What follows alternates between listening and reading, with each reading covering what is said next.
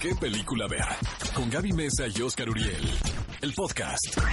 Toma 5. Top 5 de películas que no te puedes perder. ¿Qué película ver de Cinépolis en Exa FM? Esto es ¿Qué película ver? Un programa de Cinépolis por XFM 104.9.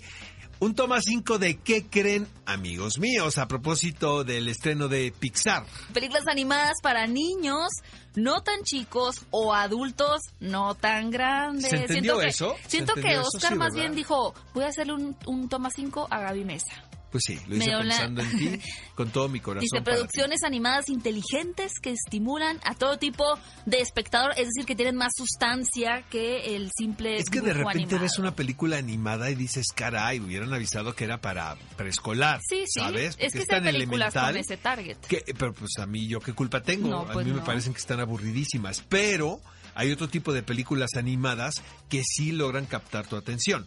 Por ejemplo, vamos a empezar. No, la número uno se roba todas las, las posiciones que siguen. Es que está la cañón, mejor de todas. ¿verdad que sí? Anastasia. Es que sabes que la anécdota es muy oscura, la, anécdota- la anécdota es terrible. ¿De qué estamos hablando amigos? Que en el siglo pasado apareció una mujer eh, diciendo que ella era una de las hijas de la, de la dinastía Romanov, que supuestamente los bolcheviques pues habían matado al- A al- la a la familia, exactamente, y ella argumentaba que había sobrevivido la masacre, que la habían salvado y la habían rescatado y se la habían llevado a vivir a Europa Occidental. Entonces de repente, creo que fue en París, exactamente, aparece esta- este personaje argumentando que ella era una de las hijas del zar. Lo que era alucinante es que sabía todo. O sea, si ella Cada no era de la casa. la hija, es la que familia. les voy a contar lo que sucede, porque esto no pasa en la película. La película, pues es un cuentito traducido Más para como niños. de princesa, pero en la vida real, la mujer todo el tiempo, después se vino a vivir a Estados Unidos, todo el tiempo mantuvo el, el, el decir que ella, Ella era, de era- la dinastía Romanov. Cuando muere, muere a los 99 años, o sea, también fue muy longeva. Sí. Exactamente, muere, cer- muere cerca de Nueva York. Después hacen unos análisis ya de, De sangre, de ADN. DNA y resulta que no era. Ay, no, me mataste la ilusión. Perdón, Pero en esta pues, adaptación modo, así es la vida, sí es dura. ¿eh? Es dura. Es la mejor Cuesta princesa trabajo. animada. Otra opción también proveniente del mismo estudio Pixar es la que posiblemente retrata... Esta es la que más me gusta de todas. Ya Es lo la que re- imaginar, porque ¿verdad? retrata al crítico, porque tiene un personaje que es un crítico que muy pocas películas animadas los tienen. Si ya adivinaron, es correcto, Ratatouille. Además de Mickey Mouse, ¿quién hace una rata que sea que se vea como una rata y sea adorable? Exacto. Yo me acuerdo, es que siempre lo cuento, pero me acuerdo cuando fui a ver esa película al cine con mi mamá, creo. Se acabó la película y un niño así chiquito en la sala gritó, ¡Mamá, quiero una rata! O sea, mamá de mi hijito, no, o sea, pero el niño lloraba y lloraba de que él quería una rata de mascota, no un hámster, no un conejillo no, de pues no se lo una compro rata. ¿eh? No se lo compro. Pero es el, es el poder que tienen las historias de sí Pixar, paso.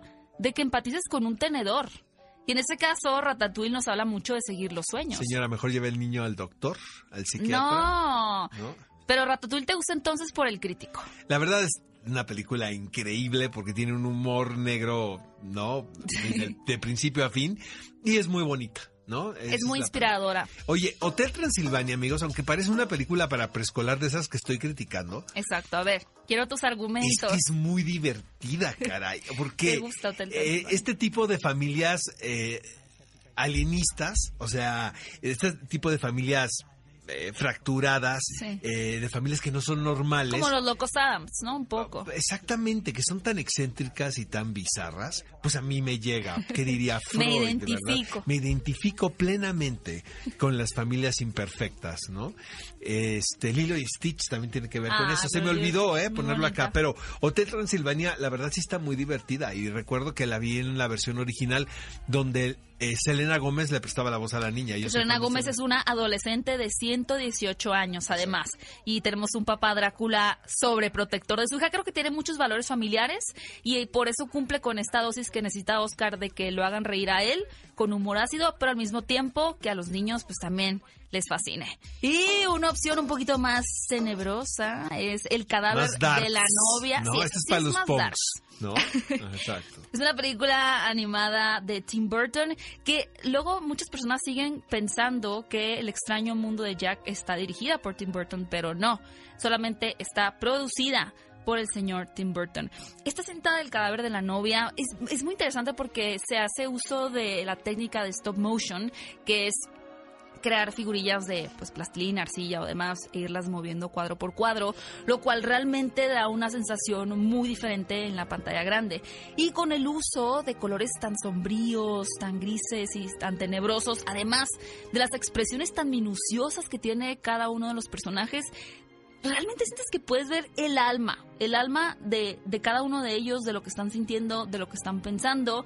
Y la historia, en términos muy generales, va de un triángulo amoroso de este hombre que se va a casar, un joven Víctor Van Dort, pero de pronto es arrastrado un poquito hacia, ¿qué podemos decir? Como un inframundo. Exacto. Entonces conoce a una novia que también se quiere casar con él, entonces ahora tiene dos novias con las que se tiene que casar y va a ser una real incógnita. Amigos, si, quieren impresionar a un niño para toda la vida, preséntenle No. La vida de Calabacín, tremenda película. Luego la Pero luego sí la terapia, adultos, la terapia gente la paga, ¿no? Después de ver este tipo no, esta película me hizo llorar todo el tiempo. Es tremenda. Formó parte de la quincena de- realizadores, imagínense, en, en una edición del Festival de Cannes.